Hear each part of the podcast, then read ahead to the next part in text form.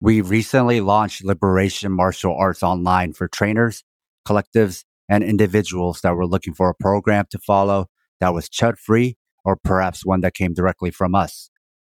Thanks to Sarah Sinha, Terrence Soon, and Atlas Tan for signing up. If you would like to sign up for Liberation Martial Arts Online, or you just want to increase your financial support for the Southpaw Project, you can find special tiers on our Patreon. If you'd like to listen to all of our shows without any breaks or interruptions, you can find uncut versions of our shows also on Patreon. This is Sam. And this is Fight Study.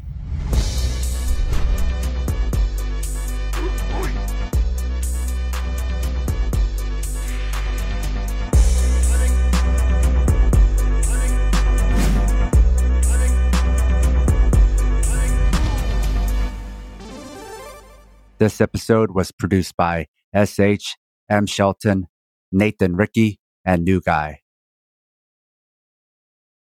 UFC 280 is upon us, and the card is stacked. In the main event, we have Charles Oliveira fighting Islam Makhachev for the vacant lightweight title, a title Oliveira previously held until he lost it on the scale at UFC 274.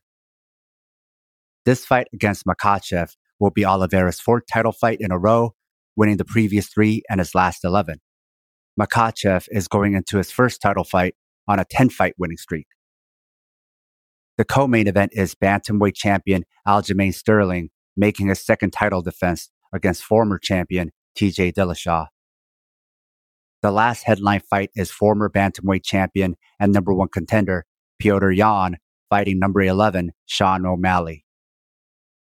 First, let's discuss Charles Oliveira versus Islam Makhachev. Oliveira and Makhachev are examples of how you can have two different iterations of the same fighter type. They're both grapplers who come forward and use striking to set up grappling exchanges. Oliveira is the longer of the two, who puts out more volume and constantly marches forward without resets.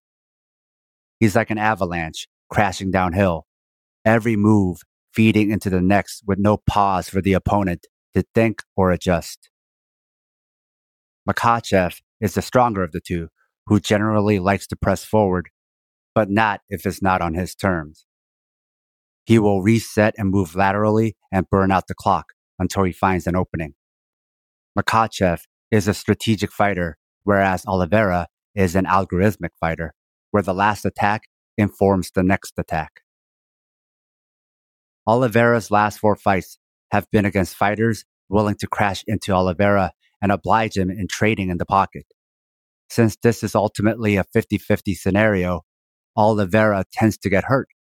But since the fight is on his terms, he can make adjustments and outlast his opponents in the chaos. Oliveira wants to clinch, and so does Makhachev, but their goals are different once they get there. Oliveira wants a continuous onslaught until he gets a finish.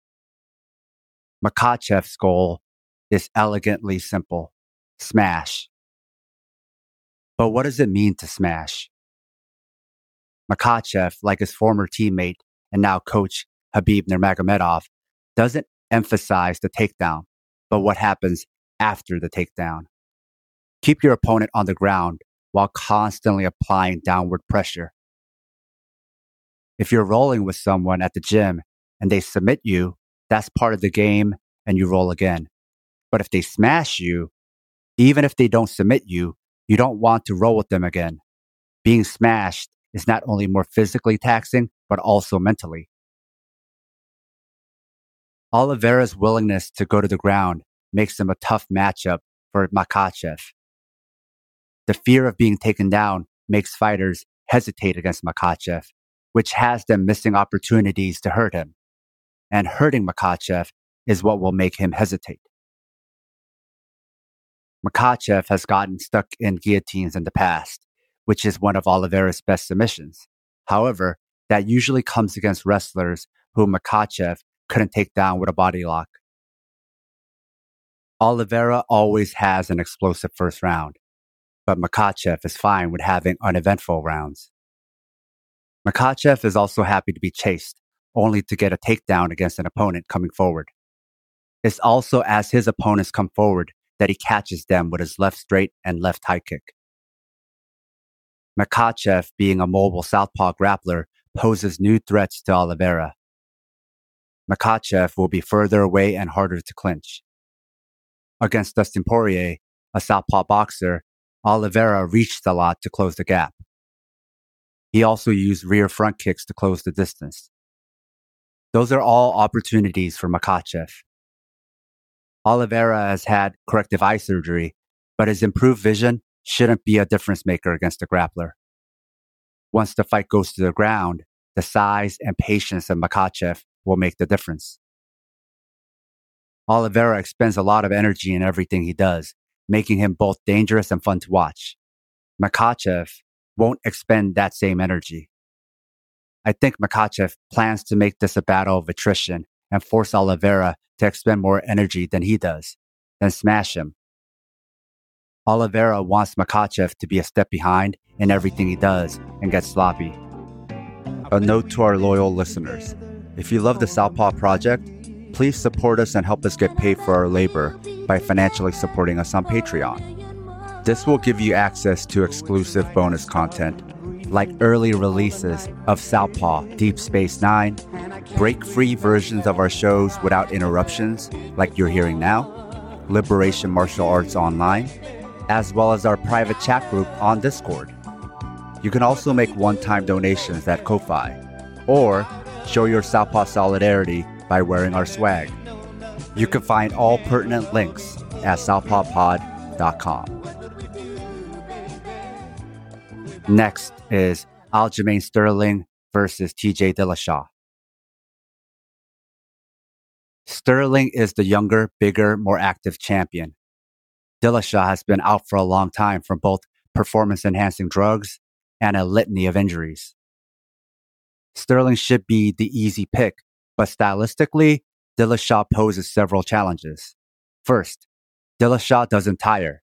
Second, Dillashaw is a tricky kicker who also stance switches. Third, Dillashaw will wrestle. Fourth, Dillashaw is durable.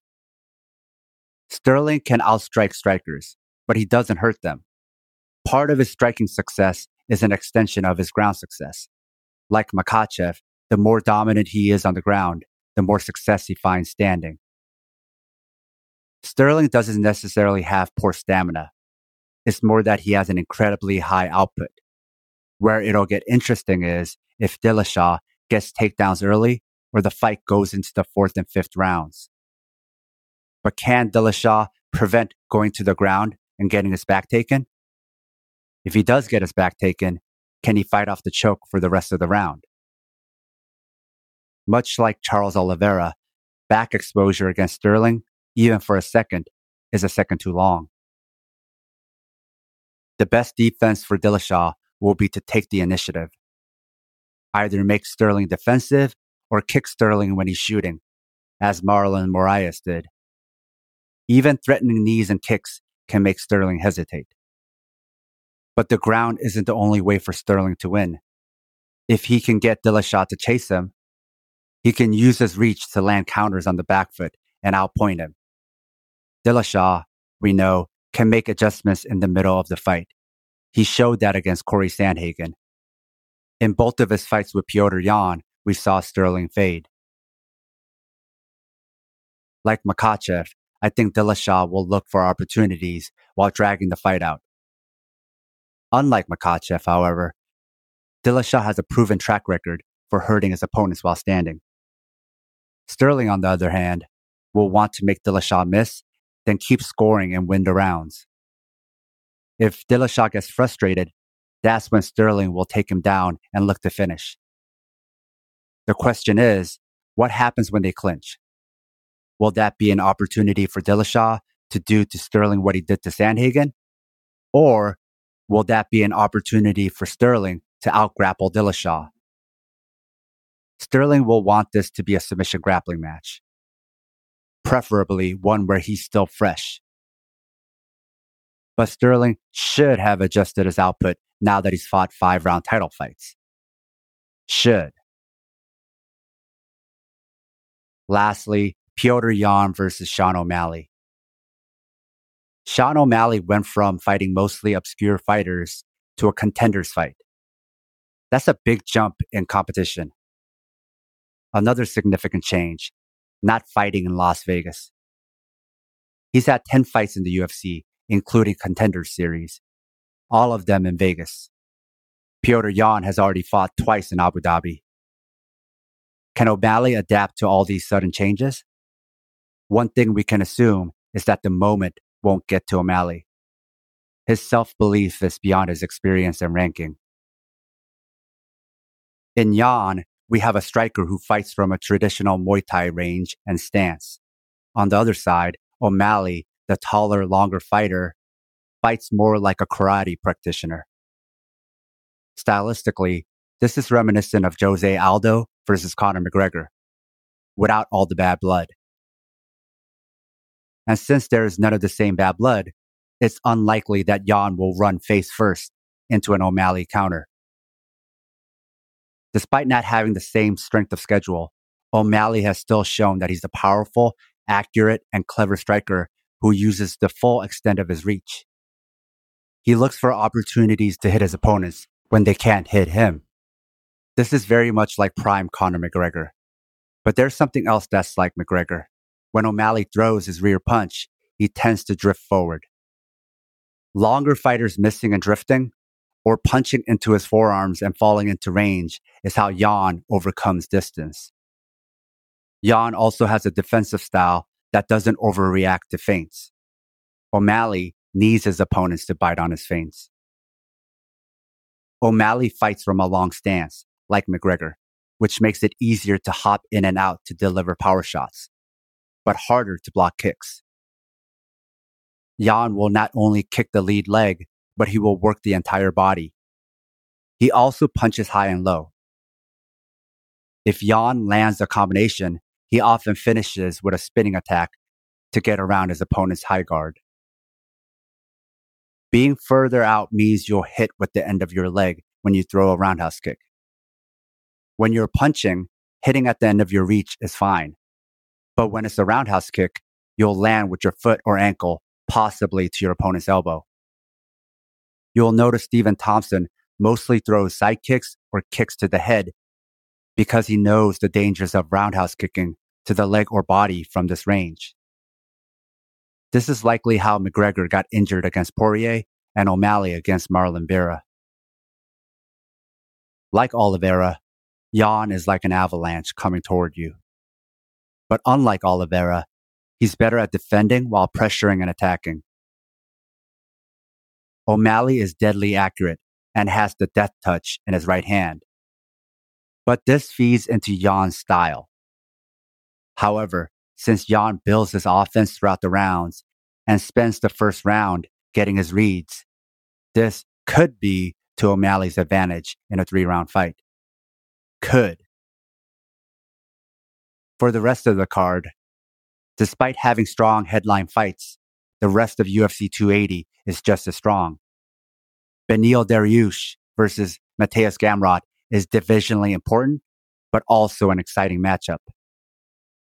Manon Fiorot is a hot prospect, and Katlyn Chookagian is the perfect test to see how close she is to a title fight. Belal Muhammad versus Sean Brady not only has title implications, but also presents a fascinating question about the strength of Brady's grappling. We know it's good, but is it championship level good?